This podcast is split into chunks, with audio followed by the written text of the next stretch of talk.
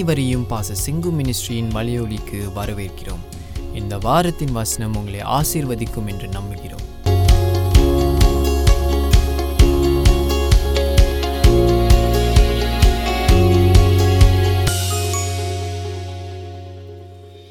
பார்ப்போம் ஒன்று பேதுரு அஞ்சாம் வசனத்தை அஞ்சாம் அதிகாரத்தை திருப்பிக் கொண்டு நாம் பார்ப்போம். ஃபர்ஸ்ட் பீட்டர் சாப்டர் ஃபைவ்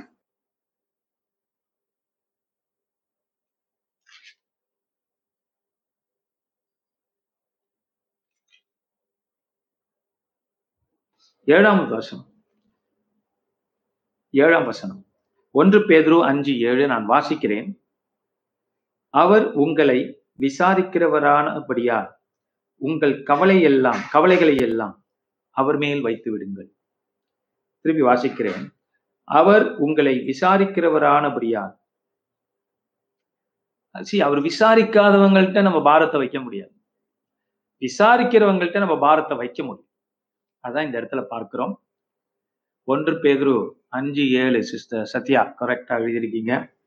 அவர் உங்களை விசாரிக்கிறவரானபடியால் உங்கள் கவலைகளை எல்லாம் அவர் மேல் வைத்து விடுங்க என்ன ஒரு ஆறுதலான வசனம்? அவர் உங்களை விசாரிக்கிறபடினால நம்ம விசாரிக்கிறவங்கள்ட்ட நம்ம வந்து பெரும்பாலும் நம்ம ஷேர் பண்ண மாட்டோம். ஆனா அவர் உங்களை விசாரிக்கிறார் அதனால நீங்க என்ன செய்யுங்க? அவருடைய ப- அவர்கிட்ட நீங்க உங்க பாரத்தெல்லாம் வச்சிடுங்கன்னு சொல்ற ரொம்ப பேர் வச்சுட்டு திருப்பி எடுத்துருவோம். ஆண்டோட கொடுப்போம் அப்புறம் திருப்பி எடுத்துப்போம் இந்த வருஷம் அப்படி இல்லை. கவலைகள் எல்லாம் அவருமே வைத்து விடுங்க விட்டுருங்கிற ஆண்டவர். Give it to him and don't take it back leave it before him அடுத்த வசனம் சொல்லுகிறது தெளிந்த புத்தி உள்ளவர்களாக இருந்தது பாவம் நம்ம குழப்பத்துல இருக்கக்கூடாது. நம்ம சினத்துல நம்மளும் குழப்பி மற்றவங்களும் குழப்பிடுறோம் அதுவும் வந்து இந்த குழப்பத்தான குழப்பமான காரியங்கள் நம்ம மண்டையில இறங்கிடுச்சுன்னா நம்ம குழம்பி மற்றவங்களையும் குழப்பிடுறோம்.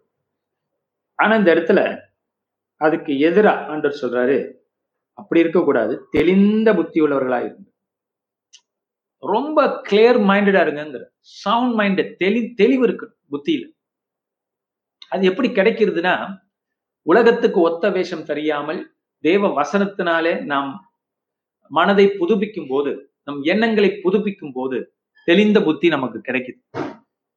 அதை நீங்க பார்க்கலாம். பைபிள்ல பல இடங்கள்ல உங்க சிந்தனைகள்ல கர்த்துடைய வார்த்தையை நம்ம வைத்து தெளிந்த புத்தி உள்ளவர்களாய் நாம் இருக்கும் இருக்கலாம்.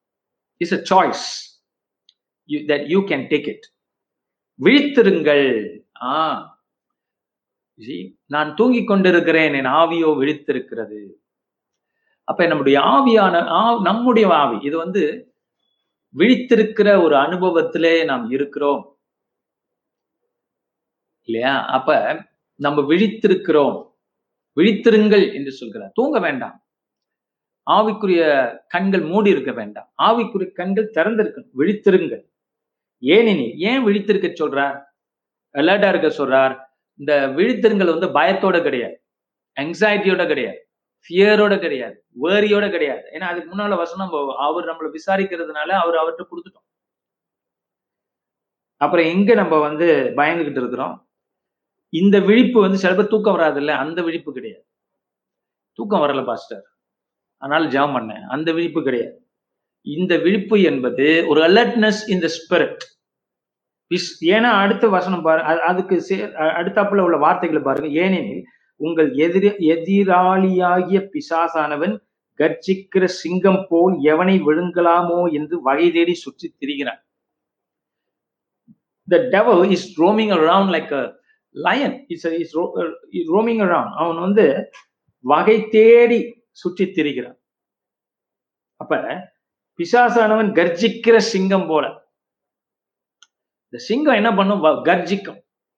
அது கர்ஜிக்கும் போது அது போல சாத்தான் வந்து என்ன பண்றான்னா கர்ஜிக்கிறான். அப்ப அந்த கர்ஜனையை கண்டு நம்ம பயந்துடக்கூடாது.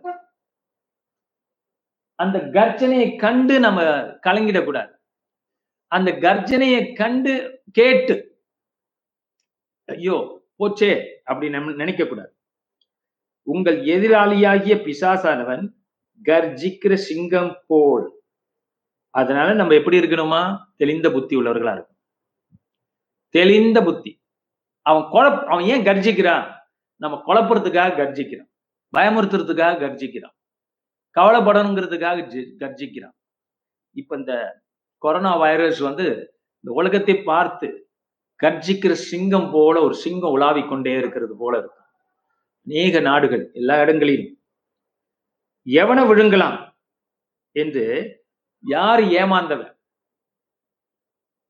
நம்ம அவன் பிடியிலிருந்து தப்பிக்கணும்னா தெளிந்த புத்தியுள்ளவர்களா இருக்கணும். விழித்திருக்கு. அலர்ட்டா இருக்கணும். பயத்தோட இல்ல தைரியத்தோட. அவன் நம்மள்ட்ட பயம் கவலை எரிச்சல் இதெல்லாம் உண்டு பண்ண பாக்குறான். ஆனா நம்ம என்ன செய்ய வேண்டும்? சமாதானத்தோடு விழித்திருக்க வேண்டும். அதான் அந்த சமாதானத்தை தரித்திருந்தால் அது விழிப்பு தான் ஆவிக்குரிய உடை உடுப்புகளை போட்டுக்கணும். சமாதானம் சந்தோஷம் நிம்மதி இதெல்லாம் போட்டுக்கிட்டு இருந்தாதான் நம்ம அவன் என்ன பண்ண முடியாது? நம்மளை ஜெயிக்க முடியாது. ஒன்பதாம் வசனம் சொல்லுது பாருங்க. விசுவாசத்தில் உறுதியா இருந்து ஆ அடுத்தது என்னன்னா விசுவாசத்திலே உறுதியா இருக்கணுங்கிறார். இப்ப நம்ம ஜப வாழ்க்கையில ஆவிக்குரிய வாழ்க்கையில விசுவாசத்தை நிறைய பார்த்துக்கிட்டு இருக்கோம். So much to it. இன்னமும் லேர்ன் பண்ணிட்டு இருக்கிறீங்க. சோ விசுவாசத்திலே எப்படி இருக்கணுமா? உறுதியா இருந்து விசுவாசத்துல உறுதியா இருக்கும் போதுதான் பிசாசை நம்ம என்ன பண்ண முடியும்? எதிர்க்க முடியும். விசுவாசத்தில் உறுதியா இருந்து அவனுக்கு எதிர்த்து நில்லுங்க பயந்தராதபடிக்கு கவலைப்படுறாதபடிக்கு ஆஹ் ஒரு பிரச்சனையோட நம்ம இருக்காதபடிக்கு அந்த பிரச்சனை கருத்தட்ட கொடுக்கணும். சரியா? இந்த கவலையிலேருந்து மீறணும்னா அவர்கிட்ட கொடுக்கணும். பிரச்சனைகள் மீ நாம பிரச்சனையை வந்து மேற்கொள்ளணும்னா அவர்கிட்ட முத கொடுக்கணும். கொடுத்துட்டு பிசாசை எதிர்த்து நெல்லுங்கள் என்று ஆண்டவர் சொல்லுகிறார். உலகத்தில் உள்ள உங்கள் சகோதரரிடத்திலே அப்படிப்பட்ட பாடுகள் நிறைவேறி வருகிறது என்று அறிந்திருக்கிறீர்களே. ஆக உலகத்திலையும் மற்ற கிறிஸ்தவர்களுக்கும் பாடுகள் உண்டு அதை கடந்து செல்கிறார்கள். அதனால நீங்கள் அதை கண்டு பயந்துராதபடிக்கு அவங்க உபத்திரத்துல போய் ஜெயிச்சிருக்கிறாங்க. நாமும் ஜெயிக்கிறோம். எப்படி எப்ப ஜெயிக்கிறோம்னா பிசாசை எதிர்த்து நிற்கும் போது தெளிந்த புத்தி உள்ளவர்களாய் ஆவிலை வெடித்திருக்கக்கூடியவர்களாய் விசுவாசத்திலே உறுதியா இருக்கிறவர்களாய் நாம் பிசாசை எதிர்த்து நிற்கும் போது அவன் உங்களை விட்டு ஓடி போவான். So this is something that God is reminding us again and again. Why? Because Christ has called us to be victorious. கிறிஸ்து நம்மை ஜெய கிறிஸ் நமக்கு ஜெயத்தை கொடுத்திருக்கிறார். சிலுவையில மறித்து உயிர்த்தெடுத்திருக்கிறார் இதே பிசாசை அவர் ஜெயிச்சிருக்கிறார். எல்லா டெம்டேஷனையும் அவர் ஜெயிச்சிருக்கிறார். எல்லா வியாதிகளையும் அவர் ஜெபிச்சு அவர் சுகமாக்கி இருக்கிறார் பூமியிலே பிசாசுகள் அத்தனையும் விரட்டி இருக்கிறார் அவர் ஆவிக்குரிய ஜாம்பவனாக பூமியிலே நடமாடினார். He was a spiritual strong man who came into this world and destroyed this devil. The பிசாசின் கிரியைகளை அழிக்கும்படிக்கு தேவகுமாரன் வெளிப்பட்டார் என்று வேதம் சொல்லுகிறது. சோ உங்களுக்கு விரோதமாய் வரக்கூடிய எல்லா விதமான காரியங்களையும் நீங்கள் எதிர்த்து நிற்க திராணி உள்ளவர்களாய் நிற்க வேண்டும். பிசாசை பத்தி பேசும்போது பைபிள்ல புதிய ஏற்பாடுல என்ன சொல்லுது? எதிர்த்து நில்லுங்கள். நில்லுங்கள் நில்லுங்கள் என்று வருகிறது. ஸ்டேன் ஸ்டேன் ஸ்டேன் என்று வருகிறது. அப்படி என்றால் உங்களுடைய ஆவிக்குரிய மனிதவங்க எண்ணங்கள் ஸ்ட்ராங் ஆகி நான் ஜெயிச்சிட்டேன். இந்த பிரச்சனையில இருந்து கர்த்தர்ட்ட நான் கொடுத்து நான் ஜெயம் பெற்றுட்டேன். நான் தெளிந்த புத்தியா இருக்கிறேன். எனக்கு டபுள் மைண்டட்னஸ் கிடையாது. நான் உறுதியாக இருக்கிறேன். ரெண்டு மனப்பான்மை என்கிட்ட இல்ல. ஒரே மனப்பான்மையாக இருக்கிறேன். நான் மறித்தேன். ஆனா இயேசு சொன்னார் நான் மறித்தேன். சதா காலங்களில் உயிரோடு இருக்கிறேன். என்று சொன்ன பிரகாரம் நாமும் அவரோட சேர்ந்துக்குவோம். அவர் உயிர் தெரிந்துட்டார்ல அவர் பரலோகத்துல இருக்கிறார்ல. அவரோட சேர்ந்துக்குவோம். இப்படிப்பட்ட ஒரு சுபாவத்தோடு நாம் ஜெபிக்கும் போது நிச்சயம் நமக்கு வெற்றி உண்டு என்று நான் சொல்லுகிறேன். ஆஹ் கர்த்தருடைய வார்த்தை நிச்சயம் வேலை செய்யும். இதை நீங்க நம்பும் பொழுது இதுல என்ன பிரச்சனைனா கிறிஸ்தவங்க ரொம்ப பேர் இதை நம்ப மாட்டாங்க. வசனங்கள் நம்புறது கஷ்டப்படுறோம் நான் தெளிந்த புத்தியா இருக்க முடியும். முதல் நீங்க அதை நம்பணும். பைபிள் அப்படிதானே உங்களை இருக்க சொல்லுது. என் ஆவிலே நான் விழித்திருக்க முடியும். நான் முதல்ல ஆரம்பத்துல நான் சொன்னேன் கர்த்தர் என்னோட பேசினார்னு. எப்படி முடிஞ்சது? ஒரு விழிப்பு. என் என் ஆவிக்குரிய மனிதன்ல ஒரு விழிப்பு. தேவன் என்ன சொல்றார்? என்கிற அந்த விழிப்பு நம்மேல் இருக்கிறது நம்மேல் வருகிறது. அந்த விழிப்பு இருந்தால் கர்த்தர் சத்தத்தை கேட்போம். கர்த்தர் என்ன சொல்கிறார் என்கிற எண்ணங்கள் நமக்குள்ள ஐ மீன் கர்த்தர் சொல்ற எண்ணங்கள் நமக்குள்ள பதிய ஆரம்பிக்கும். அவர் வந்து இந்த கடற்கரைக்கு போனீங்கன்னா இந்த தண்ணீர் வரும்போது அந்த மணல்லாம் ஒரு ஷேப் சேஞ்ச் ஆகும். அப்படியே அந்த தண்ணீர் அடிக்கும் மணல் மேலே. அப்போ திருப்பி போகும். போகும்போது அந்த இடத்துல ஒரு குழியோ ஒரு பள்ளமோ ஒரு மேடோ ஒரு ஷேப்ஸ் உருவாகும். தண்ணீர் வந்து ஸ்ட்ராங்காக வர்றதுனால அந்த மணலில் சில ஷேப்ஸ் உருவாகும். அது போலத்தான் நாம் அந்த தேவனுடைய அந்த அலை நமக்குள்ள வரும்போது நம் உள்ளத்துல சில சுவடுகளை அவர் பதிய வைக்கிறார். அதான் தேவன் நம்மோடு பேசுறது. Because you are waiting waiting for the waters of God's voice to come and let the voice of God ஏன்னோ அந்த மணல்ல தண்ணீர் ஒரு சித்திரம் எழுதுறது போல உங்க உள்ளங்கள்ல சில காரியங்களை கருத்து காட்டுறார். அதான் ஆவியானவர் நம்மளோடு பேசுறது.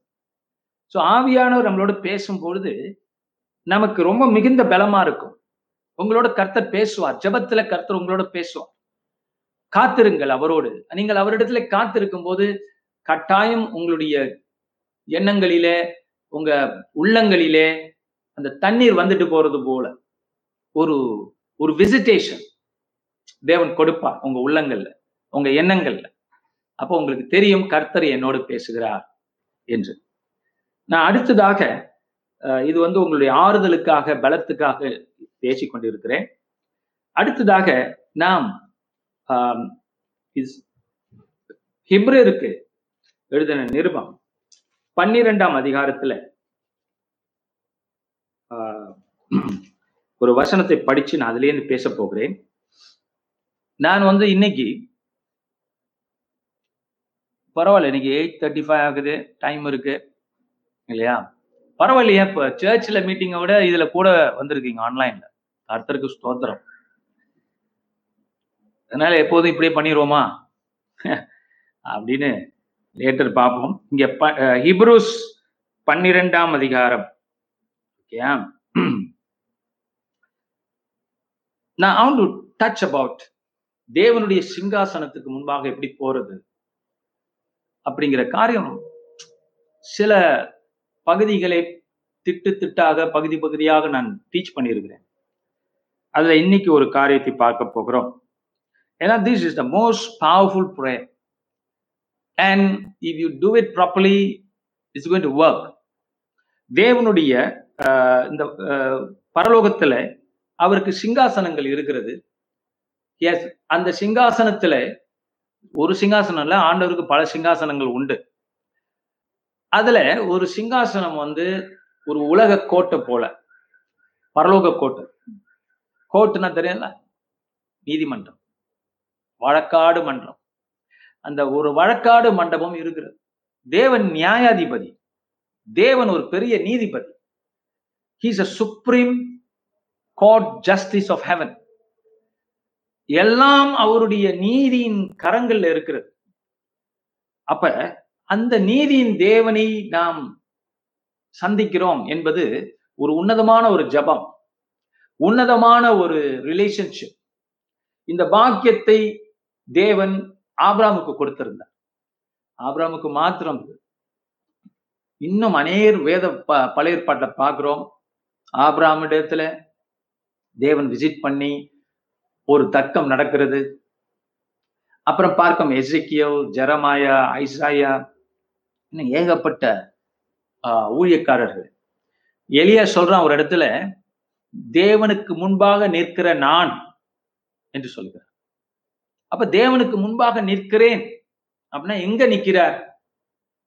எங்க நிற்கிறார்? தேவனுக்கு முன்பாக நிற்கிறேன் என்றால் வெரி கிளியர் கட் ஓல்ட் டெஸ்டமெண்ட்ல அவருடைய சிங்காசனத்துக்கு முன்பாக நிற்கிறேன் என்று அர்த்தம். ஏன்னா பழைய பாட்டுல தேவன் என்று சொல்லப்படும் போதே இன்ஃபேக்ட் இயேசும் அதை பிரதிபலிக்கிறார். ஃபாதர் இன் ஹெவன் என்று சொல்லுகிறார். பரமண்டலங்களில் இருக்கிற எங்கள் பரமபிதாவே என்று சொல்லுகிறார்.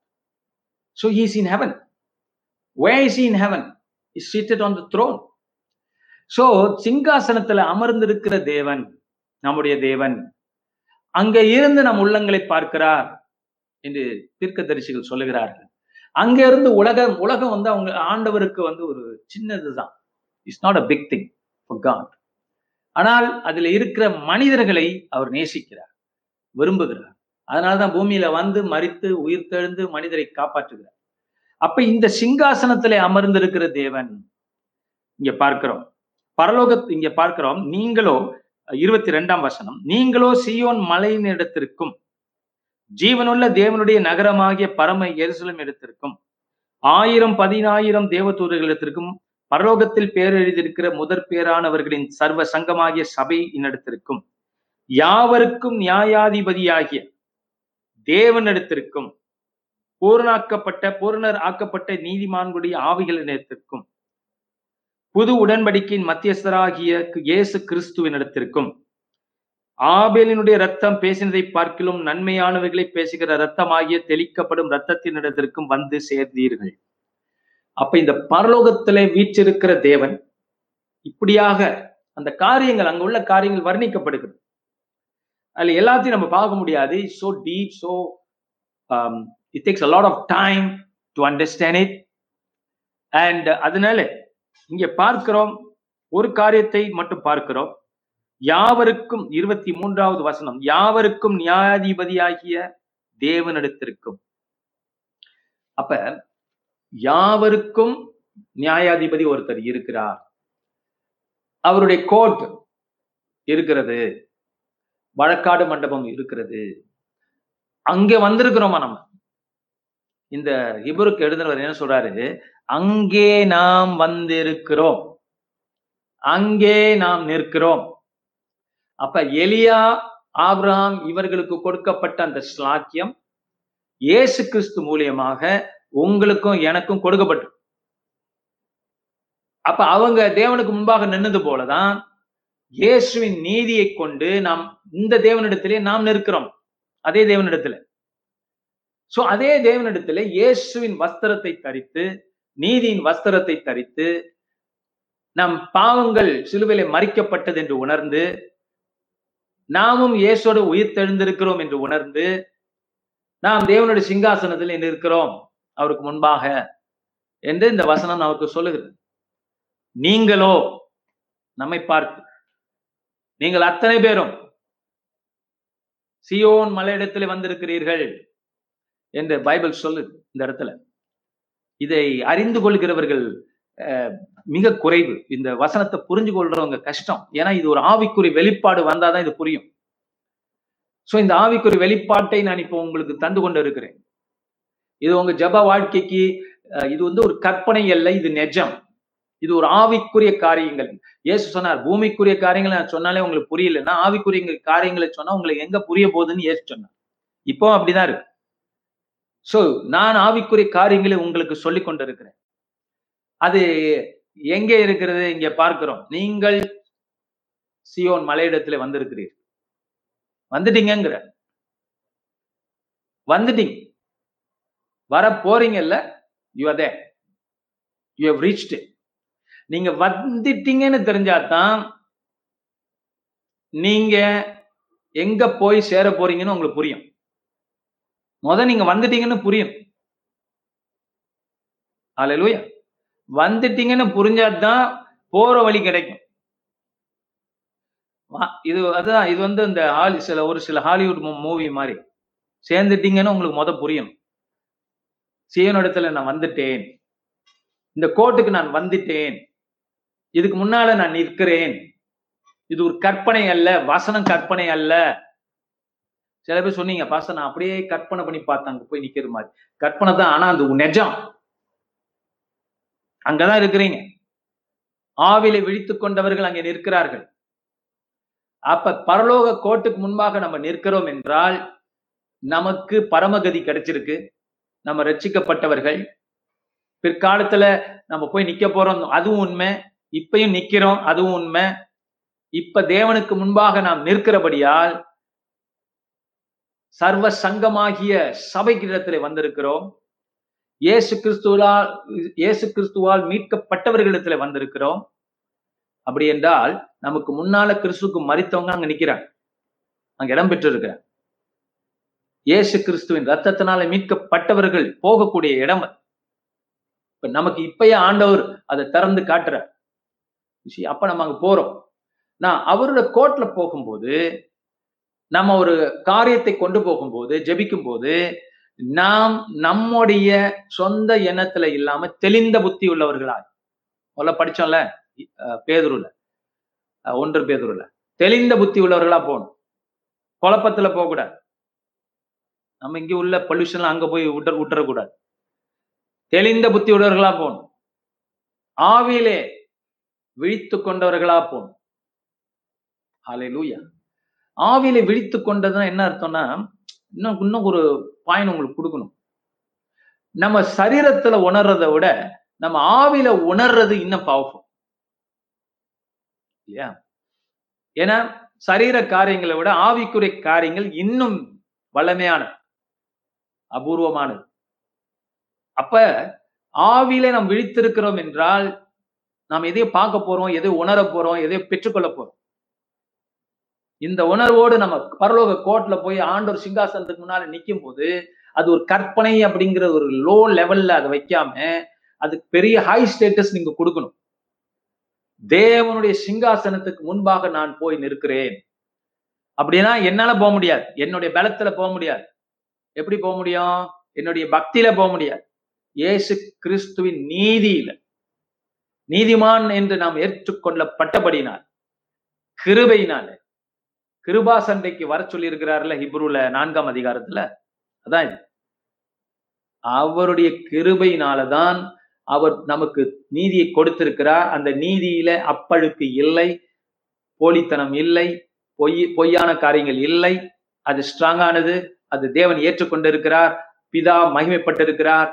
பிதாவின் ஒரே குமாருடைய மகிமை அது. அது எனக்கு கொடுக்கப்பட்டிருக்கிறது. அவருடைய மகிமை எனக்கு கொடுக்கப்பட்டிருக்கிறது. அவருடைய மகிமை எனக்கு கொடுக்கப்பட்டிருக்கிறது. இயேசுவின் மகிமை என்மே போடப்பட்டிருக்கிறது. இந்த வஸ்திரத்தை நான் உடுத்தி இயேசுவோடு நான் நிற்கிறேன். என் பி- பரம பிதாவுக்கு முன்பாக என்கிற அந்த எண்ண ஓட்டத்தோடு அந்த உணர்வோடு அந்த ஜெப எண்ணங்களோடு அந்த ஆவிக்குரிய எண்ணங்களோடு அந்த ஆவிக்குரிய விழிப்போடு நாம் தேவனிடத்திலே பிதாவிடத்திலே நாம் நிற்கும் போது பிதா அங்கிருந்து பார்க்கிறார் என் மகனே உனக்கு என்ன வேண்டும்? என்று கேட்பார். கேளுங்கள் தரப்படும் என்ற சத்தம் வரும். அப்ப நம்ம சொல்றோம் ஆண்டவரே இந்த காரியம் இந்த காரியத்துக்காக நான் உம்மிடத்திலே வந்து நிற்கிறேன் ஐயா. என் ஆவி விழித்திருக்கிறது. என் ஆவி உணர காத்திருக்கிறது.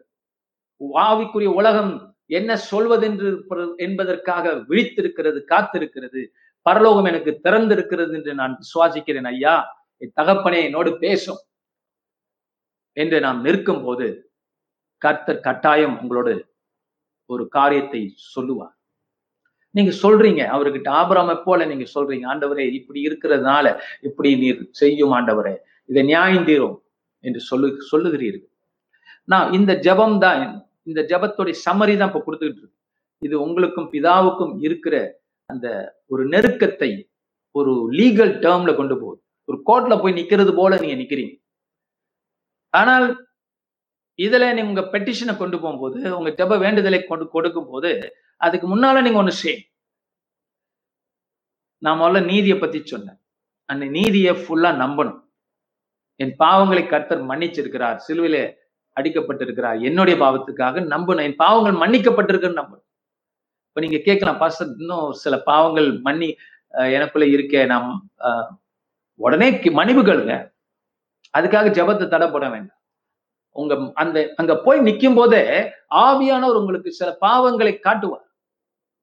நேற்று நீ இது செஞ்சிய முந்த நாள் நீ இது பண்ணிய அப்படின்னு ஒரு அப்படியே நீங்க வந்து ஸ்ட்ரகிள் பண்ண வேண்டியதுல கஷ்டப்பட்டு புளிஞ்சு எடுத்து நான் என்ன தப்பு பண்ணேன்னு கேட்க வேண்டியதுல கண்ணீர் விட வேண்டியதுல அதுவே லிஃப்ட் அப் ஆகும். அப்படியே உங்க மனசுல ஆவியானவர் காட்டுவார் அப்ப நீங்க என்ன செய்யுங்க? ஆண்டவரை இதெல்லாம் மன்னிச்சிருங்க. இதெல்லாம் நான் செஞ்சதை ஒத்துக்கிறேன். என் தப்புகளை மன்னியும் கோபப்பட்டுட்டேன் ஆத்திரப்பட்டுட்டேன். எதை செஞ்சீங்களோ ஆண்டவர்கிட்ட சொல்லிட்டீங்கன்னா டப்புன்னு பாருங்க உங்களுக்கு கிளியர் ஆயிடும். அந்த தெளிந்த புத்தி ரொம்ப இம்பார்ட்டன்ட் ஆவிக்குரிய காரியங்கள் இந்த தெளிந்த புத்தி ரொம்ப இம்பார்ட்டன்ட் ஆவி விழித்திருக்கிறது ரொம்ப இம்பார்ட்டன்ட் அப்ப இப்ப நீங்க என்ன ஆயிட்டீங்க? கிளியர் ஆயிட்டீங்க. இப்ப நீங்க கோர்ட்ல பேசலாம். ஆனா அப்பையும் நான் சுத்திகரிக்கப்பட்டிருக்கிறேன் அதனால நான் பேசுறேன் இல்ல இயேசுவின் நீதியின் நிமித்தம் நான் பேசுகிறேன்.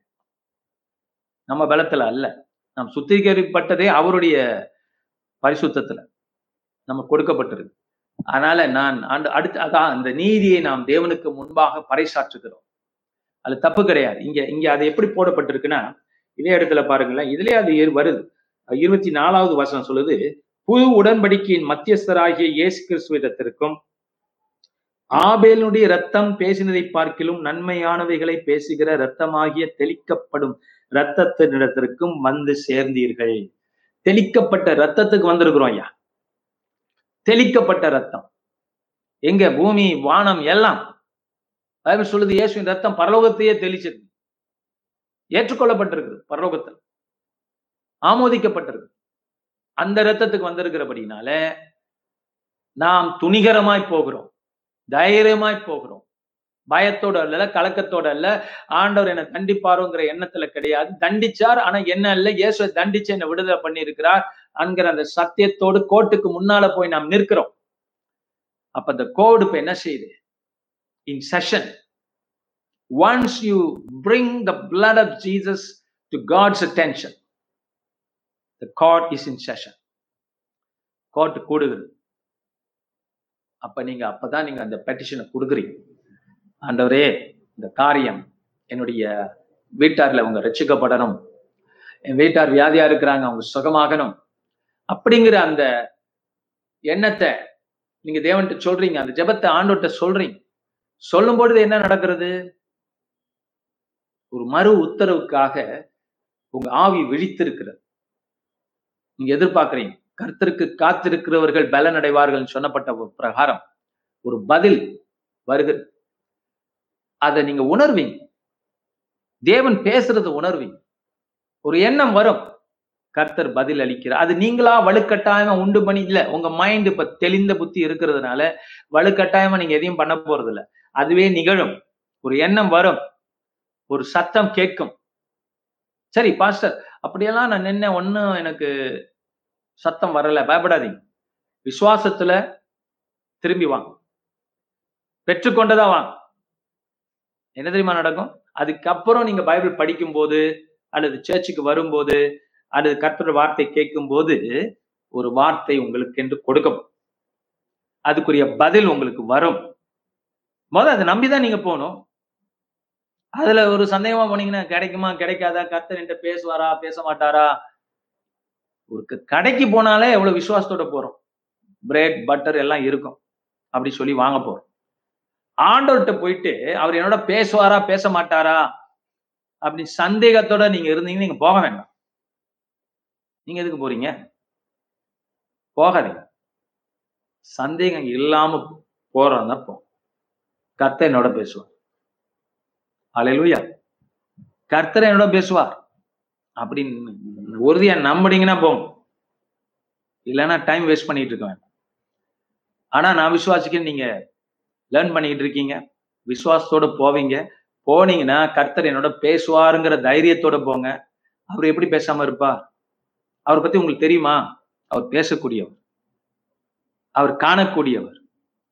அவர் நம்மை தொடுதலை விரும்புகிறவர் நம்மளுடைய எண்ணங்களை விரும்புகிறவர் நம்மளை விரும்புகிறவர் உலக பிரகாரம் அல்ல ஆவிக்குரிய ரீதியில். அவருடைய ஸ்பிரிட்ல அவர் நம்மளை நேசிக்கிறார். அவர் இருதயத்துல என்று பார்க்கிறோம். ஸோ நாமும் இப்படிப்பட்ட கோர்ட்டுடைய இடத்துக்கு நம்ம வருகிறோம். நான் இதுல போய் சில காரியங்களை நீங்க முடிச்சிட்டு வரலாம். முடிச்சிட்டு வரலாம். சில பாவங்கள் கூட இப்படி நீங்க தேவன்கிட்ட கொண்டு போய் நிறுத்தும் போது ஃபார் எக்ஸாம்பிள் உங்களுக்கு பொறாமை ஒத்துக்கிட்டு வருது எப்ப பார்த்தாலும். எதை பார்த்தாலும் உங்களுக்கு பொறாமை. கற்பம்பூச்சியை பார்த்தா கூட ஒரு பொறாமை ஏன்னா அது உங்களுக்கு ஜீவன் உங்களுடைய ஜீவன் உங்க உள்ளத்திலேயும் உங்க எண்ணத்திலையும் அப்படியே அது ஒரு ஸ்பிரிட் அப்ப நேர ஆண்டவர்கிட்ட போறீங்க ஆண்டவரே எனக்கு இந்த பொறாம ஆவி வந்து கொண்டே இருக்கிறது. இயேசுவின் நாமத்தை அதை விரட்டுகிறேன். உன் சமூகத்துல நின்று நான் விரட்டுகிறேன். விரட்டிட்டீங்க வச்சு இப்ப என்ன ஆகுனா அடுத்த ஒரு வாரம் ஒரு நாள் ஒரு நா ஒரு வாரம் அந்த பொறாமை வராது. அப்புறம் கொஞ்ச நாளைக்கு அப்புறம் சாத்தா மறுபடியும் ஒரு டெஸ்ட் பண்ணி பார்ப்பான். சி. அப்ப அப்பயும் உங்களுக்கு ஒரு தைரியம் இருக்கும் விரட்டி அப்புறம் திருப்பி திருப்பி வரும்போது ஓகே ஐயோ அப்படின்னு விழுந்துட்டீங்கன்னு வச்சுக்கோங்க. என்ன பண்றது? மறுபடியும் தேவன்கிட்ட போ. மறுபடியும் போ. ரெண்டு தடவை மூணு தடவை போ. இயேசுவோட சிலுவையில நான் அடிக்கப்பட்ட ஆண்டவர். நான் மறித்தேன் என் பாவங்களுக்கு நான் மறித்தேன் நான் உயிரோடு இருக்கிறேன். ஜீவன் உள்ள தேவன் என்னுடைய ஆவியானவர் எனக்குள்ள இருக்கிறார். ஆனா எனக்கு பொறாமை இல்லாண்டவர் சாத்தா என்னை வஞ்சிக்கிறான். அவனை இயேசுவின் நாமத்தை நான் விரட்டுகிறேன். இந்த தேவனுடைய கோட்டுக்கு முன்னால சாத்தானை கொண்டு போய் நிறுத்துறீங்க. புடிச்சிட்டு போங்க அவனை. அல்லேலூயா புடிச்சிட்டு போன சொல்றேன். உங்களால புடிச்சிட்டு போக முடியாது. ஆனா அந்த எண்ணம் அந்த ஒ- அந்த ஒரு ஸ்பிரிச்சுவல் பொசிஷனிங் அவனை கொண்டு வரலாங்க. அவன் வருவான். அவன் வர்றானா இல்லையா? அவனுக்கு காதல விழுவோம் அப்ப நீங்க அவனை அந்த தேவனுக்கு முன்பாக அந்த இடத்துல நீங்க நியாயந்திருக்கு. இப்படி நீங்க செஞ்சு பாருங்க அந்த காரியத்தை நீங்க ஜெயிச்சிட்டீங்க. ஜெயிச்சிட்டீங்க. ஏன்னா கிறிஸ்துவின் நீதியில நிக்கிறீங்க. உங்க பாவங்கள் மன்னிக்கப்பட்டது உங்களுக்கு புதிய இருதயத்தை கருத்தர் கொடுத்துட்டாருன்னு நிக்கிறீங்க. அந்த பழக்கம் வெற்றி உங்களுக்கு தரப்போகுது. அதுவும் கோட்டில் ஆண்டவருக்கு முன்னாலே சொல்லக்கூடிய தைரியம் உங்களுக்கு இருக்கு. அது வெற்றியை தரும். வெற்றியை தரும். நான் இப்ப இந்த ஜபத்தை கோர்ட்டுக்கு முன்னால போய் நிக்கிற ஜபத்தை யாருக்காக நீங்க செய்யலாம்? உங்களுக்காக செய்யலாம்? உங்க ஃபேமிலிஸ்க்காக செய்யலாம்? ஊழியத்துக்காக ஊழியத்தின் காரியங்கள் தெரியணும் ஞானம் வேண்டும் தேவன்கிட்ட போய் நிக்கலாம். இந்த ஜெபத்தை பல வகையில நாம் செய்ய முடியும். இதுல ஒரு ஒரு பாயிண்ட் என்னன்னா சங்கீதம் எடுத்துக்கொள்வோம்.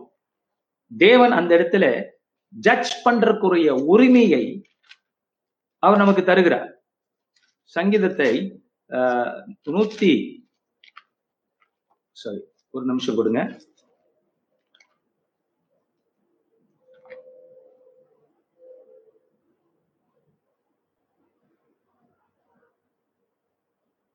நாற்பத்தி ஒன்பதாவது சங்கீதம். அல்லேலூயா கர்த்தருக்கு புதுப்பாட்டை பாடுங்கள். பரிசுத்தவான்களின் சபையிலே அவருடைய துதி விளங்குவதாக இஸ்ரவேல் தன்னை உண்டாக்கினவரில் மகிழவும் சியோன் குமாரர் தங்கள் ராஜாவில் களி கூறவும் கடவர்கள். அவருடைய ந- நாமத்தை நடனத்தோட துதித்து தம்பூரினாலும் கிணறத்தினாலும் அவரை கீர்த்தனம் பண்ண கடவர்கள். கர்த்தர் தம்முடைய ஜனத்தின் மேல் பிரியம் வைக்கிறார். சாந்த குணமுள்ளவர்கள் ரட்சிப்பினால் அலங்கரிப்பார். பரிசுத்தவான்கள் மகிமையோட களி கூர்ந்து தங்கள் படுக்கைகள் மேல் கம்பீரிப்பார்கள். ஜாதி ஜாதிகளிடத்தில் பழிவாங்கவும் ஜனங்களை தண்டிக்கவும் அவர்களுடைய ராஜாக்களை சங்கிலிகளிலாலும் அவர்களுடைய மேன்மக்களை இருப்பு விலங்குகளாலும் கட்டவும் எழுதப்பட்ட நியாய தீர்ப்பை அவர்கள் பேரில் செலுத்தவும். அவர்கள் வாயில் கத்தரை உயர்த்தும் துதியும் அவர்கள் கையில் இருபுறமும் கருக்குள்ள பட்டயமும் இருக்கும். இந்த கணம் அவருடைய பரிசுத்தவான்கள் யாவருக்கும் உண்டாகும். அலைலுயா அந்த ஏழாம் வசனம் பாத்தீங்கன்னா அவர்களுடைய இந்த ஜாதிகள் பூமிக்குரிய ராஜாக்கள். அப்படின்னா இந்த ஜாதிகளை ஆளக்கூடிய பொல்லாத ஆவிகள். இந்த பூமியில பவுல் சொல்றாருல எஃபேஷியர்ல துறைத்தனங்கள் பொல்லாத ஆவிகள் இவங்களோட நமக்கு யுத்தம் இருக்குன்னு அந்த ஆவிகள். ராஜாக்களை அவர்களுடைய ராஜாக்களை அவங்களாம் ராஜாக்கள். அந்த ராஜாக்களை சங்கிலிகளாலும் அவருடைய மேன் மக்களை இருப்பு விலங்குகளாலும் கட்டவும். எழுதப்பட்ட நியாய தீர்ப்பை அவர்கள் பேரில் செலுத்தவும். அவர்கள் வாயில் கத்தரை உயர்த்தும் துதியும் அவர்கள் கையில் இருபுற பரமுள்ள இருபுறமுள்ள க- இருபுறமும் கருக்குள்ள பட்டயமும் இருக்கும். அப்ப கர்த்தர் நம்ம வாயில் என்ன வைக்கிறாராம்? துதியை வைக்கிறார். நம்ம கையில என்ன வச்சிருக்கிறார்? இருபுறமும் கருக்குள்ள பட்டயம் கர்த்தருடைய வார்த்தை என்கிற பட்டயம் வைத்திருக்கிறார். எதுக்காக? பூமியை சுதந்திரித்து கொண்டிருக்கிற இந்த ராஜாக்கள் இயேசு கிறிஸ்துவாலே ஜெயிக்கப்பட்ட இந்த ராஜாக்களை நாமும் என்ன பண்ணுகிறோம்? கிறிஸ்துவின் ஜெயத்தை கொண்டு அவர்களை விளங்கிடுகிறோம் அவர்களை கட்டுகிறோம். எழுதப்பட்டாச்சு நியாய தீர்ப்பு. இயேசு சிலுவையில உயிர்த்தெழுந்ததுனால எழுதப்பட்ட நியாய தீர்ப்பை அவர்கள் பேரில் செலுத்துகிறோம். So you can for example நாம் இந்த கொஞ்ச நேரத்தில் இந்த ஜெபத்தை செய்ய போறோம். பரலோகத்துக்கு சென்று இந்த பூமியிலே கட்டவிழ்க்கப்பட்டிருக்கிற இந்த ராஜாக்கள் பண்ணுகிற இந்த கொரோனா வைரஸை தேவனுக்கு முன்பாக கடந்து சென்று ஆண்டவர்கிட்ட ஒரு நியாய தீர்ப்பை நம்ம பெறணும். சிங்காசனத்துக்கு முன்பாக போய் நிக்கிறது வந்து ஒரு நியாய தீர்ப்பை பெறுறது. கோர்ட்டுக்கு போனா ஒரு ஜட்ஜ்மெண்ட்டுக்காக போறோம். அந்த ஜட்ஜ்மெண்ட் நம்மளை பாதிக்காது. ஏன்னா இயேசு கிறிஸ்து அந்த தண்டனையை முதல்ல பெற்றுட்டார். நம்ம விடுதலாக்கப்பட்டு கிருபை பெற்றிருக்கிறோம். அதை பார்ப்பார் ஆண்டவன் இயேசு ரத்தத்தை பார்ப்பார். ஆனா நமக்கு கிருபை தான் வரும். நம்மளுக்கு மன்னிப்பு தான் வரும். நம்மளுக்கு சந்தோஷம் தான் கொடுக்கப்படும் பரலோகத்துல அந்த கோட்ல ஆனால் இந்த ராஜாக்கள் பூமியை அட்டூழியம் பண்ணி கொண்டிருக்கிற இந்த ராஜாக்களை நீங்களும் நானும் தேவனுடைய நியாயத்திற்பை பெற்றுக்கொண்டு கட்டலாம். கட்டலாம். அது செய்ய போறோம். இதை வந்து இந்த ஜெபத்தை நீங்க உங்க குடும்பத்துக்காகவும் உங்களுடைய உறவினர்களுக்காகவும் நண்பர்களுக்காகவும் செய்ய முடியும். Just show you how to do it so அது ஒரு டெமன்ஸ்ட்ரேஷன் அப்போ செய்ய போறோம். So that you can use it in your own prayer தேவனுடைய கோர்ட்டுக்கு முன்பாக நீங்க போய் நிக்க முடியும். முடியும். அது யார் பாஸ்டர்? அது ரொம்ப நேரம் ஜெபிக்கிறவங்க நாற்பது நாள் உபவாசம் பண்றவங்க இல்ல. இயேசுவின் நீதியை புரிந்து கொண்டவர்கள். நான் அல்ல இயேசு எனக்குள் ஜீவிக்கிறார் என்று அறிந்து கொண்டவர்கள். கிறிஸ்துவே நமக்கு மிகுந்த சந்தோஷமா இருக்கிறார். புதிய இருதயத்தை கர்த்தன் கொடுத்திருக்கிறார். அவருடைய ரத்தத்தினாலே நான் பிழைத்திருக்கிறேன். அவர் ரத்தத்தினாலே நான் பரலோக ரட்சிப்பை பெற்றிருக்கிறேன் என்று நினைத்து புரிந்து கொண்டவர்களுக்கு முடியும். கோர்ட்ல போய் நிக்க முடியும். சோ அதனால இந்த சங்கீதம் நூத்தி நாற்பத்தி ஒன்பதுல ஆண்டவர் ராஜாக்களை கட்டும்படியான ஒரு அதிகாரத்தை நமக்கு கொடுத்திருக்கிறார். உங்களுக்கு கொடுத்திருக்கிறார். ஆனா இன்னைக்கு நம்ம அதை பயன்படுத்தி லேர்ன் பண்ண போறோம். அதுக்கு முன்னால பாஸ்டர் இந்த கோர்ட்டுக்கு போய் நிற்கும் போது எனக்கு எதுவும் ஆபத்து இருக்கா? உங்களுக்கு கிறிஸ்துவின் நீதியை தரித்து நிக்கிறதுனால உங்களுக்கு எந்த ஆபத்தும் இருக்காது. கிருபையின் ஆசனம் உங்களை தண்டிக்கக்கூடிய காரியம் அல்ல. உங்களை மன்னிக்கிற ஆசனம் அது. சிங்காசனம் கிருபையின் ஆசனம். கிறிஸ்துவின் ரத்தத்தினால தான் நீங்க அங்க போறீங்க. ஆனா பயப்பட வேண்டியதுல அடுத்த சில கேள்வி இருக்கலாம். இது நடக்குமா நடக்காது நான் ஜெபிச்சிட்டேன் அதுக்கப்புறம் ஒன்றும் நடக்கலையே. அந்த மாதிரி நினைச்சதுனாலதான் நடக்கல. அந்த மாதிரி நினைக்கிற ஆளா நீங்க இருக்கிறீங்க. அதான் நடக்கல. எப்படி நடக்கும்? அந்த கேள்வியும் உங்களுக்கு வந்திருக்க கூடாது. அப்படிப்பட்டவர்களை கர்த்தர் எப்படி ஆசீர்வதிப்பார்? நோ நெவர் அதை பத்தி நம்ம யோசிக்கவே கூடாது. நான் போனேன்னா கர்த்தர் என்னோட பேசுவார். கர்த்தர் எனக்கு பதிலை கொடுப்பார். ஒரு மூணு வாரத்துக்கு முன்பாக சர்வீஸ் ஆரம்பிக்கிறதுக்கு தேக்கால சர்வீஸ் ஆரம்பிக்கிறதுக்கு முன்னால கர்த்தர் எனக்கு சங்கீதம் எழுபத்தி நாலை கொடுத்து நைன்டி ஃபோர் தொண்ணூத்தி நாலை கொடுத்து கர்த்தர் என்னோட பேசினார். கர்த்தர் சொன்னார் இந்த ஜனங்களுக்காக நீ ஜெபிப்பாயா? இந்த ஜெபத்தை நீ சர்ச்சில் செய்வியா? அப்படின்னு என் ஆண்டவர் என்னை கேட்கும் போது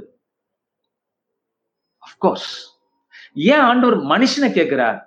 ஆபிராம போய் கேட்டது போல. காரணம் he wants the intercession of man மனிதனுடைய விண்ணப்பங்கள் கர்த்தருடைய கோட்ல தேவையாது அப்படித்தான் ஆண்டவர் இரக்கமா இருக்கிறார் ஏன்? ஏன் சீசர்களை பயன்படுத்துறார்? அனுப்புகிறார்? நீங்கள் உலகம் எங்கும் போங்க. அந்த பொறுப்பை மனுஷனுக்கு கொடுக்கிறார் அது போலதான் ஆண்டவர் என்னோட பேசி அந்த டெல்லியில நடந்த ஜனங்களுக்காக ஜெபிக்க சொன்னார். ஸோ அதனால நீங்களும் நானும் ஒன்று சேர்ந்து ஜெபிக்கும் போது இன்னைக்கு அதை செய்ய போறோம். கோர்ட்ல போய் நிக்க போறோம்.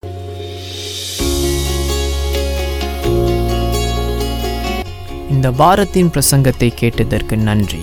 மீண்டும் வெவ்வேறு செய்திகளை கேட்க பாச செங்கு மினிஸ்ட்ரிஸ் டாட் காம் என்ற இணைய பக்கத்திற்கு செல்லலாம்.